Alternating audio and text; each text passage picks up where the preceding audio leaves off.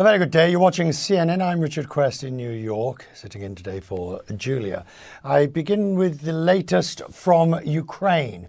Only hours after the country said it would try again to get civilians out of a steel plant in Mariupol, an official there says Russian forces blocked off a potential escape route near the Azovstal complex.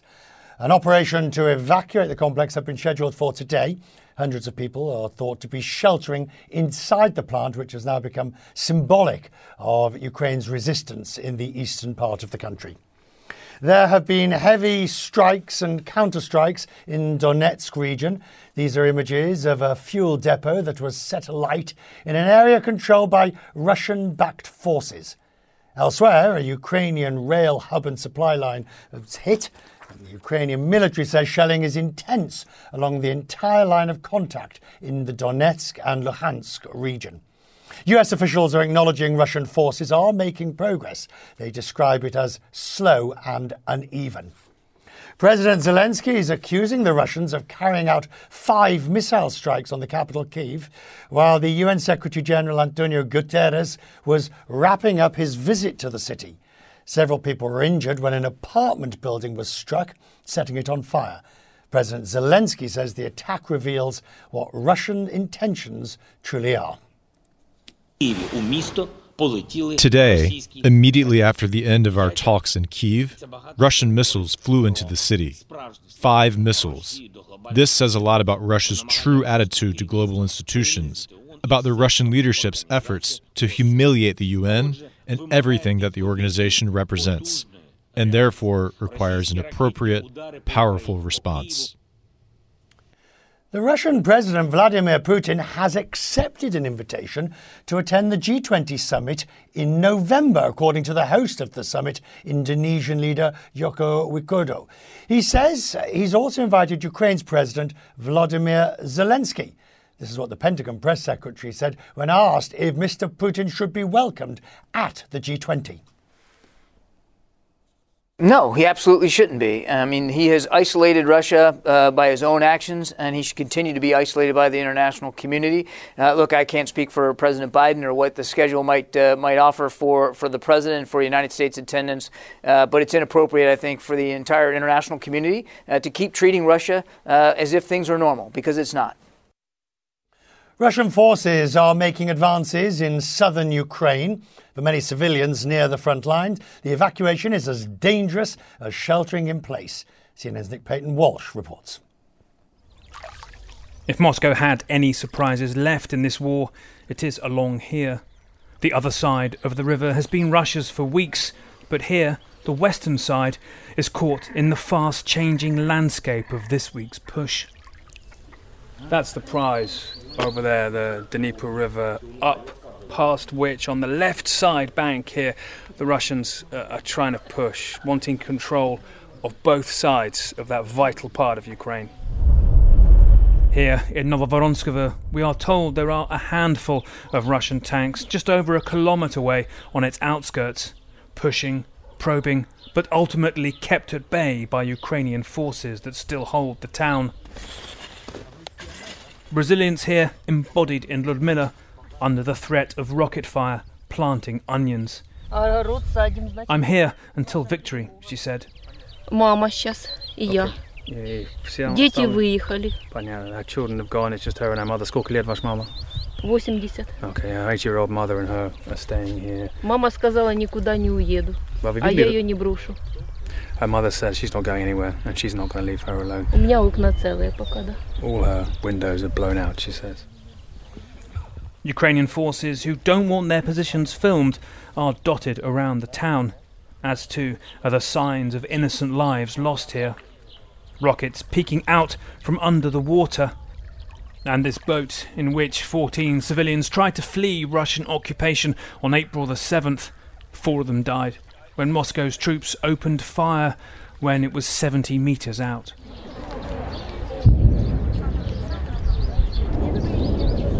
Yet still, the desperate keep fleeing. This morning, these women left behind their men to defend their homes near Novovorontsovka. We ran, ran early in the morning, said Luda. They didn't let us out. We're shields for them. They don't let us out, and by foot and by bicycle we go. In the fields we ran. Our soldiers were two kilometers away, Nadezhda adds, and we ran to them. What they need, the Russians take, she said. Take cars. They draw Zeds on everything. As their new unwanted guests demanded milk and food at gunpoint, they had a glimpse of their warped mindset. They say they've come to liberate us, Luda said. These aggressors, that's what they told us. They say America is fighting here, but using the hands of Ukrainians to do it. That's what they say. Another claim to be fueled by the violence of the long war with separatists in the east. In general, the Donetsk militants say, she said, You have been bombing us for eight years. Now we bomb you. Across the fields, loathing and artillery swallow whole once happy worlds. Joining me now is Nick Paton Walsh, who is with us now. Um, Nick, the the situation that we are seeing the deteriorating situation. It's difficult to judge, isn't it? The, the at one point where, where the, U, the, US says that Russia is making small but um, advances, but they are making advances, and on the other side, we're hearing that the Ukrainians are also holding very strong lines. How do you judge the position at the moment? Yeah, I think it's fair to say in overall that Russia is making some small gains here, and that may be something which increases over time. Certainly here in the southern areas, these vast rural expanses with villages scattered between them, it's very hard to really give you a sense of who the ultimate uh, winner is at this point. While Russia clearly takes some village on one day, moves forward in one area, Ukraine uh, moves in to their west in certain areas to the south of where I am and has victories there. It is back and forth constantly. But the important thing to remember here is this is the second time Russia has tried to bring its forces to bear and en masse push through Ukraine's countryside here in the south, but also in the east as well. And it is slow going. So your question is how much energy, how much sort of resource do they have left to pour into this until that begins to drain on the Russian side too, Richard? Uh, one thing to just get your, your take on, if we may, with, with your uh, wider foreign policy experience. The G20, uh, President Putin is now saying he will attend the G20 in Indonesia in November. That's a, I mean, I guess that's going to absolutely put the cat amongst the pigeons in terms of nobody else will want to be seen with him. It's very difficult to see how that will proceed. Yeah, it is tough to imagine how the G20, the world's you know richest nations, will all comfortably stand around a man. But it will also, I think, possibly reflect on how sanctions across the world are certainly united when it comes to Western nations, but not a universal thing uh, around the entire globe. And so it, will be a fundamental question. I think will end up being whether or not Western leaders decide to not go. I think that would damage the G20 as a premise. But they decide to go and then then have images on stage where they stand meters apart from the Kremlin head. But November, Richard, is a long way away. And I think, you know, we did not imagine last November that we could possibly be standing here talking about the largest land war in Europe since 1945. Certainly, I'm sure there were many in Ukraine who would desperately hope the war will have stopped taking so many lives by then. It's doubtful if Russia, frankly, have the juice to keep going that long in the way that they're doing right now. But still, this certainly, I think, raises the issue of is the Western sh- uh, shunning of Russia in all ways, uh, in the economy and the political sphere of the world, emulated by the other rich nations of this world, and quite where would we be geopolitically in this, frankly, new global landscape right. since Russia had this decision to unprovokedly invade Ukraine at the end of the year? Richard? Nick Paton Walsh, very grateful. Thank you, sir. Staying with what's happening in Russia, the Russian central bank has cut its benchmark interest rate by a full three percentage points to 14% today. And this is as Western sanctions against Moscow intensify, and there are prospects of more. Because Russia is bracing for what could be a total EU ban on oil initially and maybe gas later. Oil's higher, where you can see the numbers on the screen. Germany apparently is ready to support a Western embargo against Russian oil if it's phased in gradually to cushion the economic shock. And that, of course, would repel one with natural gas as well. New numbers showing the Ukraine wars impacting Eurozone growth. GDP expanded just two tenths of a percentage point in Q1. Eurozone inflation now is a record of 7.5%. And the war impacting corporate results ExxonMobil taking a $3.5 billion charge for exiting Russia. Its, chair, its, shares are under pressure in the pre market, down 1%. And Amazon and Apple, too. Now, this is a point we'll be talking about uh, throughout the morning. Amazon is losing nearly $4 billion in the first quarter, so it's sales, so it's worse. Forgive me, sales growth in more than a decade. Apple is warning China's lockdown will hurt sales to the latest. Claire Sebastian on this. There's much there we need to chew over. So let's do the financial bits first. Amazon and Apple. Um, Amazon's numbers. Why? What was the underlying uh, direction for for Amazon to lose this? Yeah, Richard. So they are, on the one hand, chalking it up to an investment in electric car company Rivian. They say that they lost 7.6 billion due to the drop, the precipitous drop in that stock price since its IPO in November. But there's more to it than that. This is about big tech, including Amazon, which has benefited so greatly from the pandemic and the lockdowns, really sort of coming off those dizzy heights and showing that it's not immune to the same kind of supply chain and inflationary pressures that the rest of the economy uh, is looking at as well. I thought what was really interesting about this is that they are saying that there are costs in there that they can control and costs in there that they can't. So the costs they can't are things like shipping costs, inflation, fuel, uh, uh, wage, sort of, you know, labor shortages, things like that. But the ones they can control are, are are the impacts of the, the, the, immense growth they saw during the pandemic. They doubled their fulfillment network uh, that they'd spent 25 years building. They doubled it in 24 months. They doubled their workforce uh, from the first quarter of 2020 to, to right. this quarter. An extraordinary amount of growth. And they now say that they're coming off that and they have some excess capacity in their system. And that is costing them money because of lower productivity. So they are having to manage that going forward, Richard. Let's talk on this uh, oil and gas. Germany's ready to support a Western embargo. Um, to a large extent, we're talking here about oil, not gas, because they, they, they, need gas and will do until the end of the year. But it's interesting that they're basically saying they now only get 12% of oil from, uh, from Russia. Yeah, I think this is part of the story, Richard, that we haven't actually talked uh, enough about. The countries, you know, while this war has been going on, have actually already started the work that they need to do in, reducing their dependency uh, on, on, Russia. That doesn't mean that they are ready for the taps to be switched off, but they say, uh, well, certainly Thierry Breton, the EU commissioner, said uh, to, uh, to, to, this show yesterday that he, he is trying right now to, to put the work in for the EU that will mean that they can cope if the taps are switched off. But all eyes, of course, are on Germany when it comes to whether or mm-hmm. not the EU will move to an oil embargo. They are the biggest importer uh, uh, of Russian oil and gas in Europe, the biggest economy. If they say they're ready to do this, I think that signals momentum. Claire Sebastian in uh, London. Claire, thank you. Uh, China now vowing to boost stimulus as COVID growth obviously hits, or COVID lockdown hitting growth.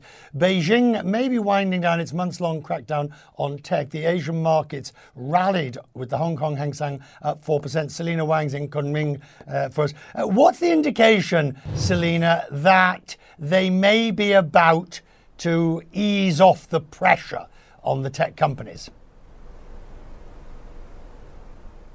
Well, earlier today, Richard, we had this Politburo statement saying that they want to promote healthy growth of the internet sector and they want to boost this technology sector, which is a clear indication for many outside observers that regulators are now ready to ease up on that sweeping regulatory crackdown that started back in 2020.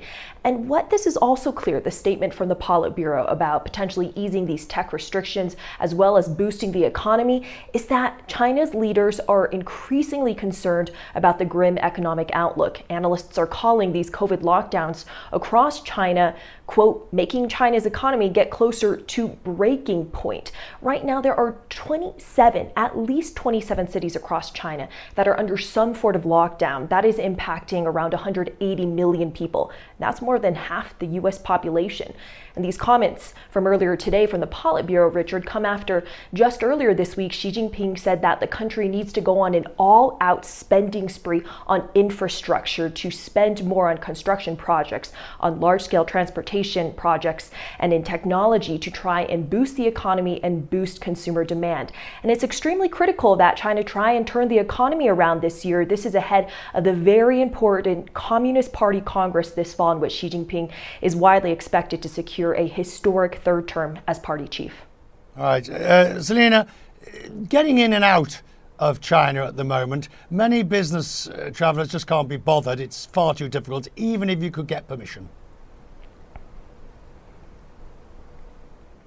Exactly, Richard. I mean, even before these latest outbreaks, China was one of the hardest places to enter in the world.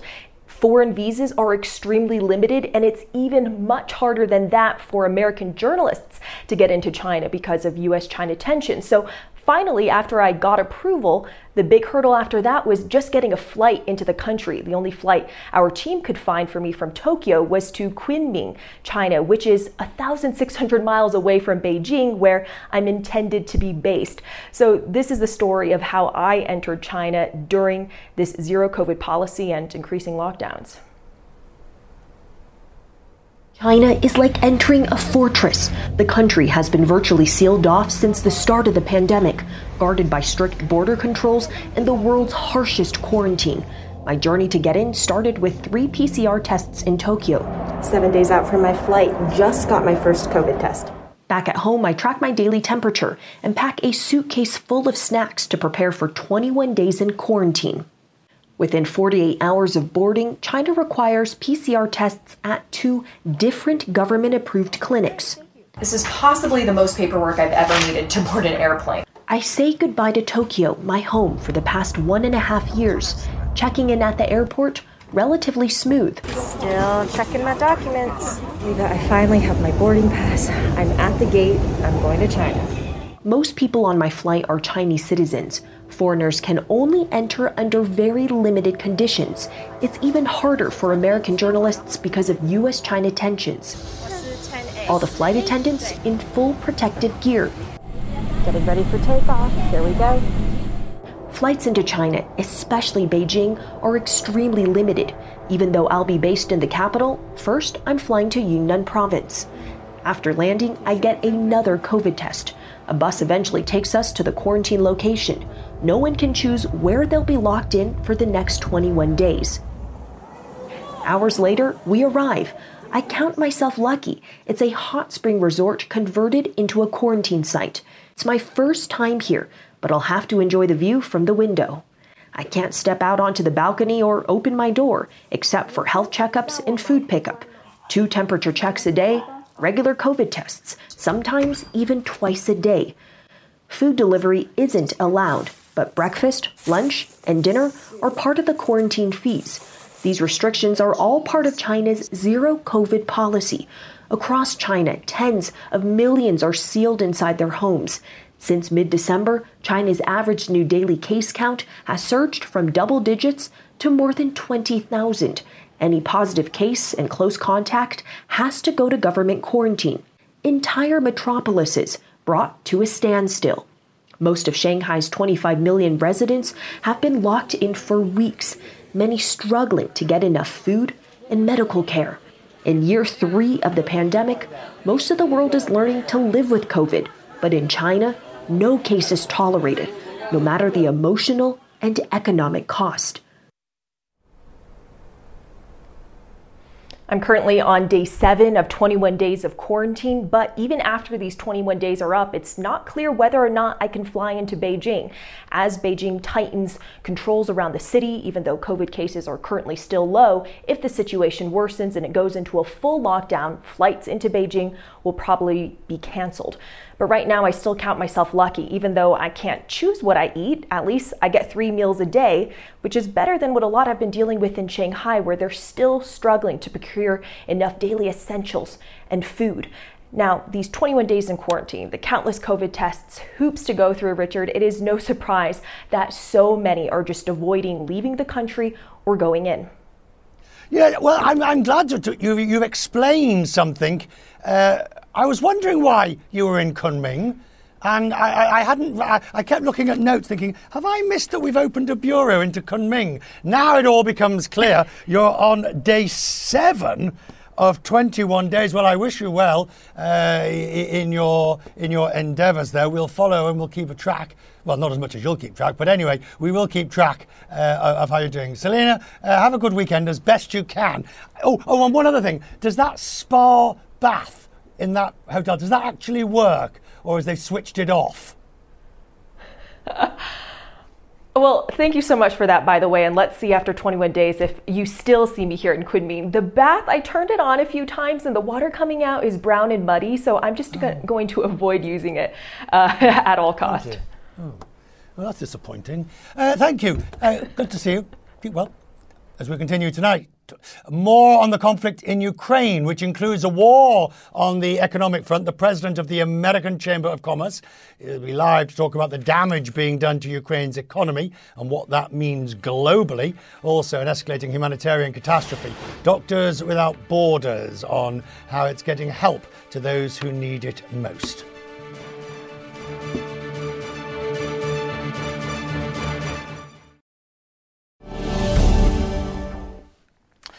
There are fears that Russia is trying to expand the conflict beyond the borders of Ukraine. They're using tactics ranging from cutting off energy supplies to making nuclear threats. Estonia, for instance, shares a border with Russia and says it would gladly welcome the entry of Sweden and Finland into NATO, strengthening its eastern flank.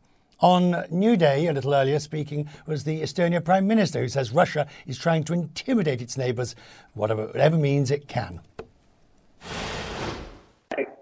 Russia wants NATO to be part of this because the big rhetoric has been that NATO is attacking Russia. It's a war between between NATO and, and Russia, but but it actually uh, it's not.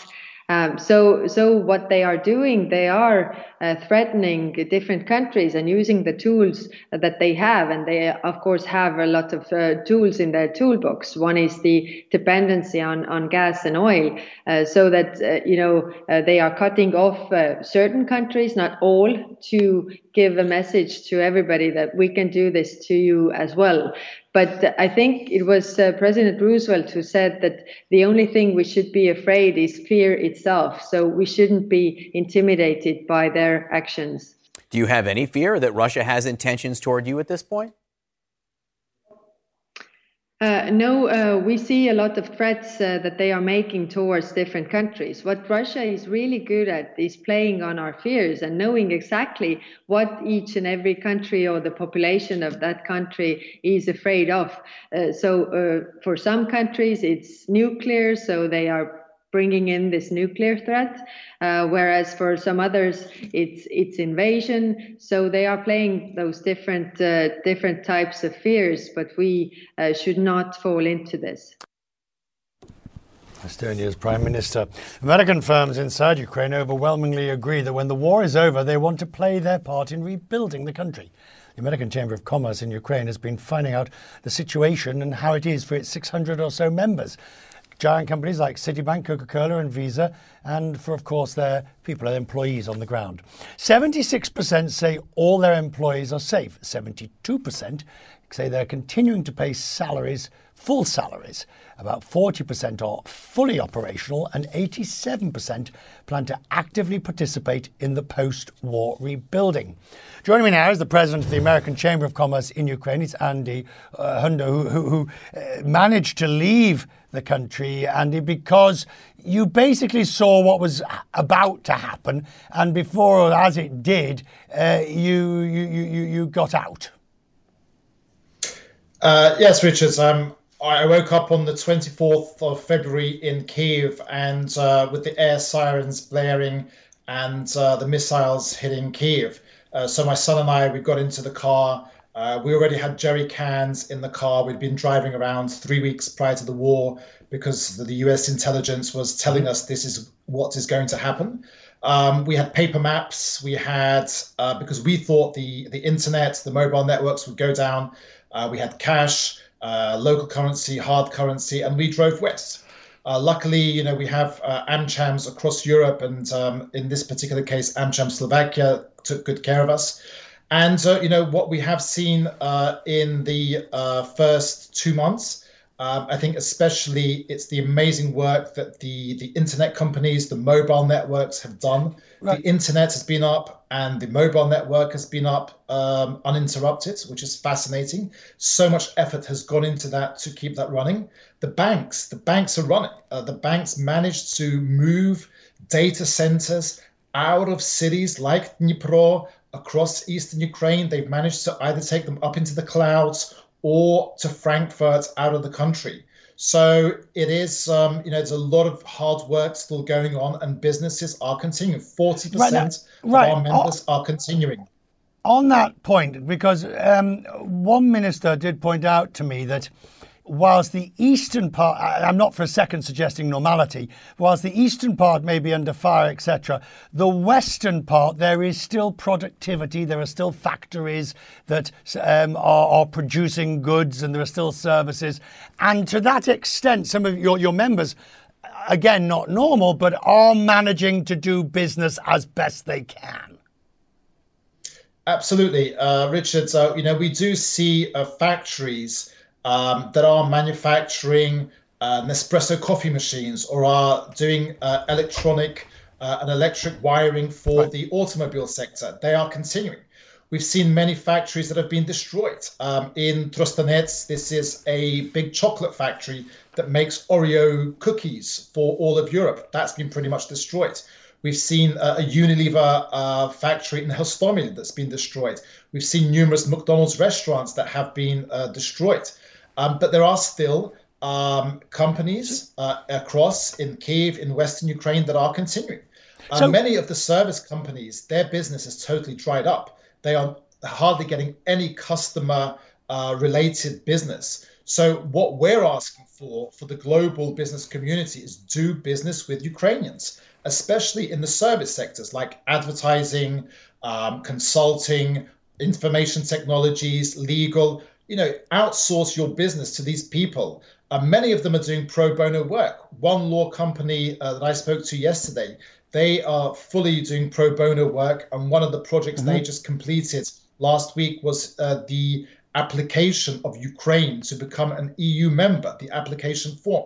So a lot of pro bono work going on, but still, it's really asking, you know, the global business community to do business with Ukrainians. Is there, is there a, a sort of a difficulty here between continuing to do business and supporting Ukraine, but also being very well aware, of course, of the difficulties.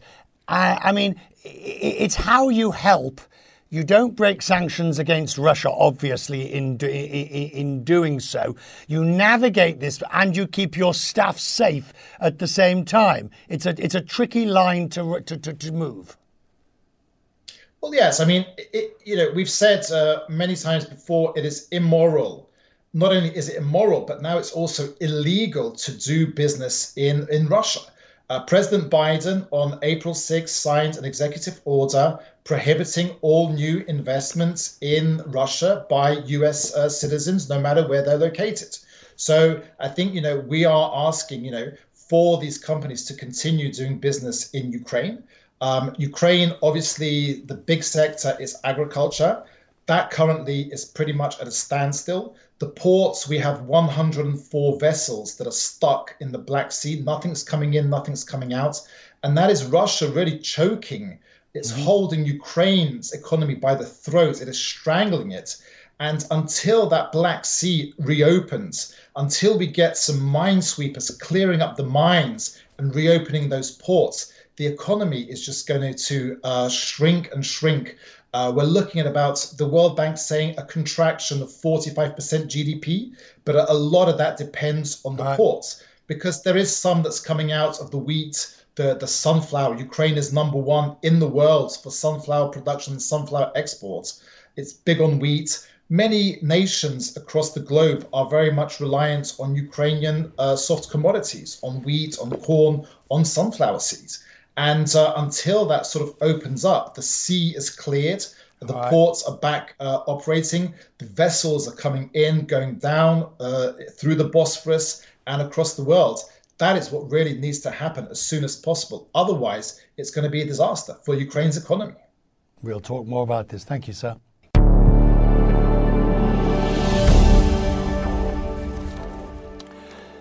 Welcome back. The mayor of Mariupol says more than 600 people have been injured in recent bombings at the Azovstal steel complex. Officials there say Russian forces blocked off a potential escape route only hours after the Ukrainian government said it would try again to get civilians from there. Heavy shelling is continuing in the eastern regions. Russia struck an important railway hub and a supply line for Ukrainian troops and millions of Ukrainians have been displaced since the war started. One of them has been reunited with her family in Kiev. She's a 12 year old girl who was taken to Russian occupied territory after bombs killed her father in Mariupol. CNN's Matt Rivers has her story.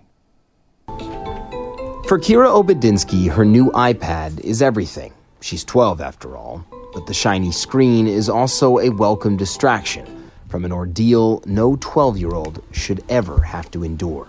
Because just a few weeks ago, the young Ukrainian wasn't safe like she is now in Kiev, but in a hospital run by Russian backed separatists, forcibly separated from her family. When the Russians first invaded Mariupol, Kira's dad, Yevhen, was still alive. Her mom had died just after she was born. And when Russian bombs started to fall, they sheltered in a neighbor's basement, she recalls.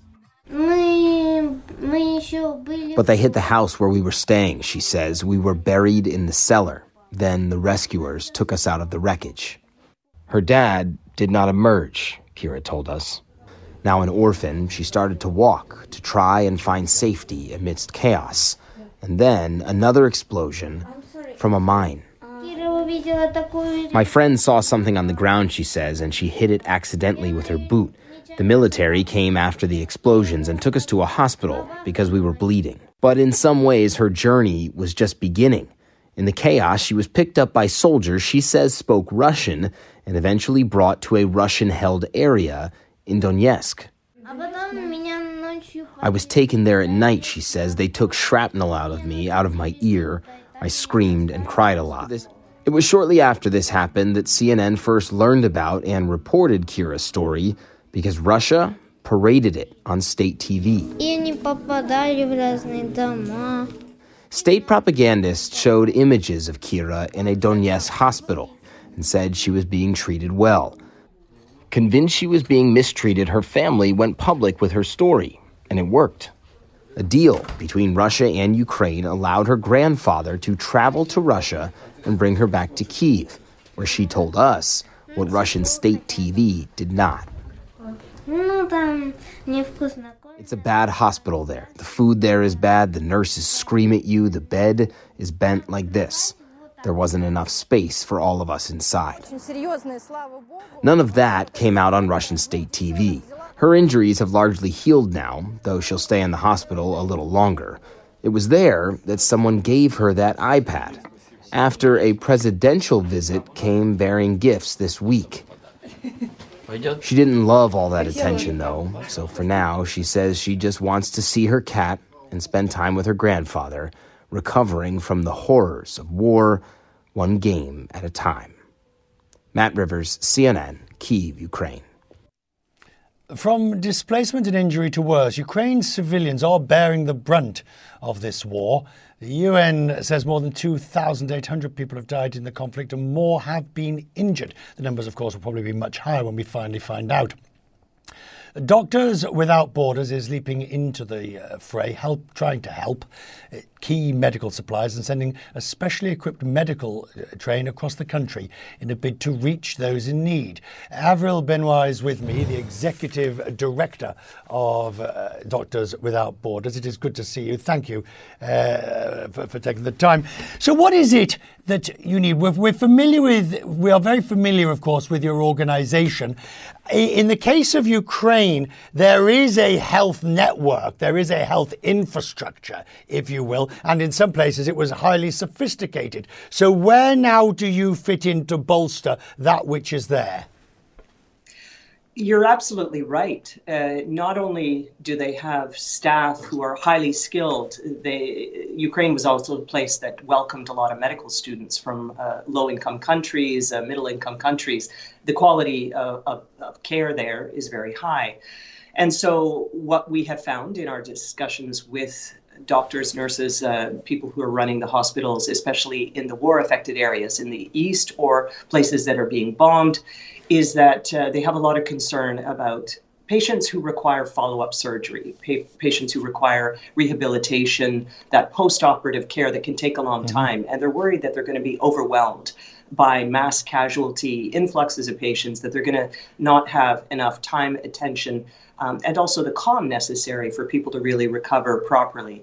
So, one of the areas where our help was requested is in medical referrals. So, normally you would do this in an ambulance, but given the distances and the numbers, what we decided to do was outfit a, a train. Uh, it's got uh, doctors and nurses on board, a certain standard of medical equipment, and uh, if the patients are well enough to travel for up to 24 hours. So going from, say, a hospital in the east, we, we load them at the train station.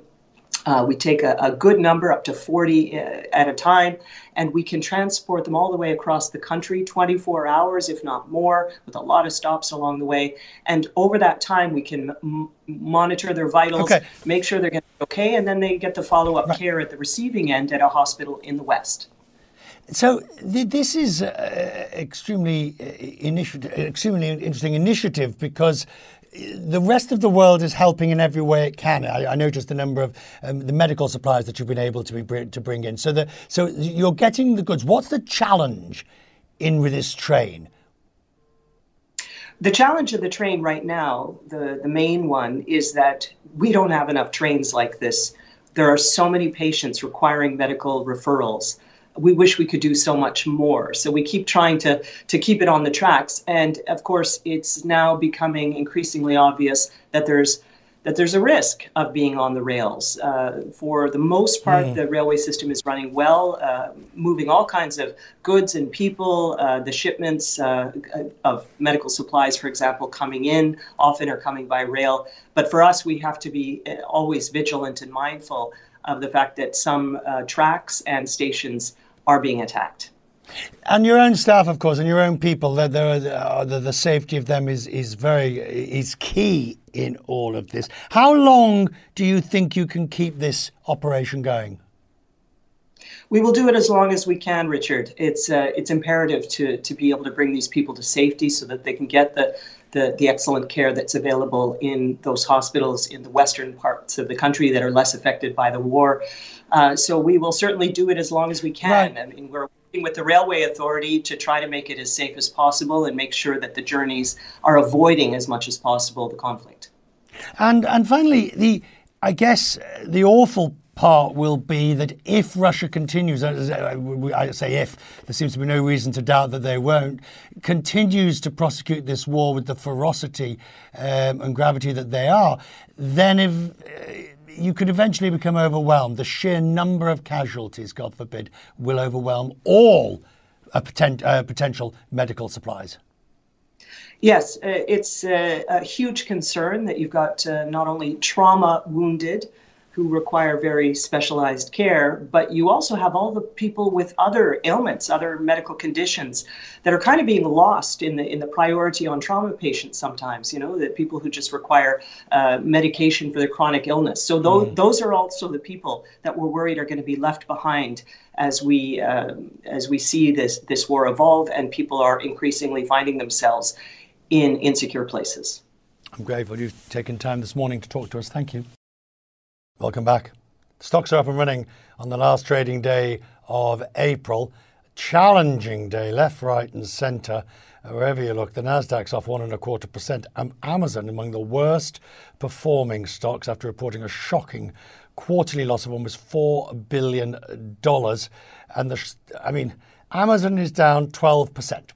Claire Sebastian is uh, back. You told us earlier about the various reasons that Amazon had problems, but at you know, I, I always come back to this same point. At the end of the day, I will still order tonight at some point, or I'll order something from Amazon, and millions others will do the same. It, nothing, what justifies a reduction of 12%? Well, Richard, it's not about the demand for, for Amazon's uh, services, it's, it's e commerce or, AWS, which actually really propped up this earnings report. This is about the costs the company uh, is facing inflation, fuel, shipping. We talked about this, the fact that they grew so much during the pandemic and now have spare capacity.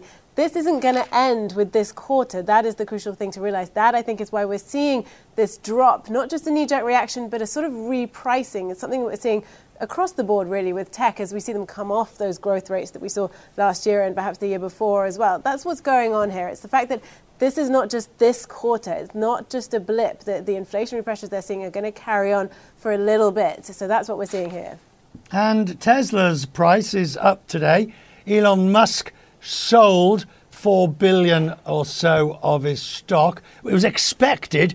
I'm wondering that fall of 10% that we saw a couple of days ago, that was pricing in the fact he was going to have to sell. Yeah, absolutely, Richard. And, and and Tesla, I think you have to look a bit, uh, sort of look out a bit longer term with that stock. Yes, uh, it's been off a bit since he announced uh, his stake in Twitter, but uh, but you know down 25% year to date, uh, up 32% over the last 12 months. But since its low of March 2020, Tesla is up some 950%. So that is the big picture here. I think these these recent falls are just a sort of reaction to to a the fact that he has to sell his his company stock to pay for Twitter, also the, the concerns that he might be distracted from the running of, of Tesla when he when he buys Twitter. But I think overall, this company is still looking looking pretty strong. It's the market leader.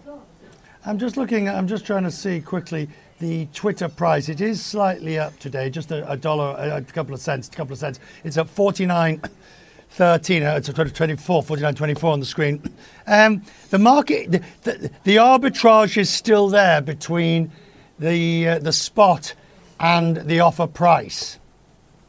Yeah, Richard, I think you can see why the board went ahead and accepted this now because it's not making it back up to what Elon Musk offered. And, and again, they didn't get any better offers between the time right. at which they, but, they introduced but, that poison pill and the time at which they accepted Claire, the offer. So look. Claire, does he, do, uh, at this price, if, does he, uh, does he pay the breakup fee? For the deal, the billion breakup fee, or does he continue and get it when the market price is less? You know, I, I am sort of nervous to predict what Elon Musk is going to do next. He is notoriously unpredictable, right. but he's still tweeting about Twitter. He's still looking like he's making plans for this company. So I'd say for now, the money is on him going ahead with this. Thank you, Claire Sebastian. And of course, Quest Means Business bought one share of Twitter. At, we paid $48 for our one share, and we're going to follow it closely and arbitrage the difference. If, they, if we do get the $6 difference, we'll give it to charity. Uh, thank you, Claire, Claire Sebastian. Uh, coming up after the break, Singapore fights back for a slice of the global tourism market, and China's lockdown stands in the way of it. As the Asian travel market is looking to get back on its feet, the lockdowns in China are now putting all that at some risk. China is Singapore's number one source of tourist income. It's around $3 billion before the pandemic. Singapore reopened to vaccinated travellers at the beginning of the month after keeping the shutters down for more than two years. On Quest Means Business, I spoke to Keith Tan, the chief executive of Singapore's Tourism Board. At least for our projections and our thinking for this year, we are not counting on uh, recovery from China. And hence, uh, we have to maximize uh, getting tourists and visitors from other parts of the world, which is so, why I'm now here in the US. Right, you're trying to drum up, and, and, and not unreasonably so. I have to say, though, of course, you've got stiff competition from every other part of the world yeah. that's doing uh, something similar. So, what, what have you got to offer? Um, why? how are you reforming, if you will, yeah. Yeah. the the product and offering from Singapore? Yeah, yeah. Well, I'm I'm very confident that what we have and what we have built, even over the last two years, has been uh, will be very relevant to visitors who are now looking for new experiences, experiences of renewal, experiences of, of, of coming back together to meet and uh, reunite with old friends. Over the last two years, we have seen a, a tremendous uh, experience explosion of new experiences, new offerings, new products in Singapore because uh, the tourism attractions and hotels in Singapore have had to adapt to meet domestic demands, domestic requirements. And in the process of innovating, they've created a whole new universe of new products and experiences that I believe are very relevant for, for visitors coming now into Singapore from around the region and from the US and other parts of the world. For example, a strong emphasis on uh, renewal and well being. We've created a whole, mm-hmm. uh, I, I, observe a lot more en- emphasis and interest in these experiences. To the extent that now we are cre- curating a wellness festival in Singapore in June to make all these products and offerings much more knowable and discoverable. Singapore's a long way in some cases, but finally, wreckage found on Mars even further. It's not an alien spaceship, rather, debris from the Perseverance rover, captured on camera by NASA's Mars helicopter Ingenuity. The chopper took photos of the parachute that helped its rover Perseverance land on the red planet, as well as the shell that protected the rover's landing capsule. Perseverance journey was no small feat. Getting to Mars means surviving extreme gravitational forces and temperatures, all at the speed of more than 12,000 miles per hour. That's you up to date. Connect the World is next. I'll be back in a couple of hours with One World.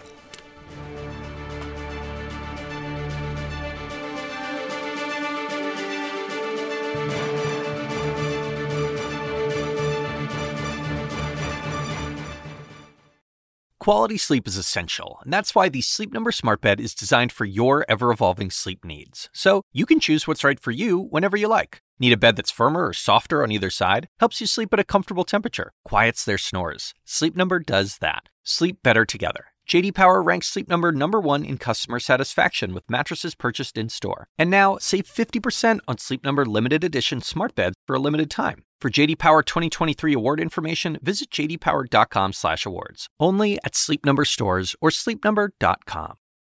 I'm Dr. Sanjay Gupta, host of the Chasing Life podcast. In honor of our 10th season, we want to hear from you.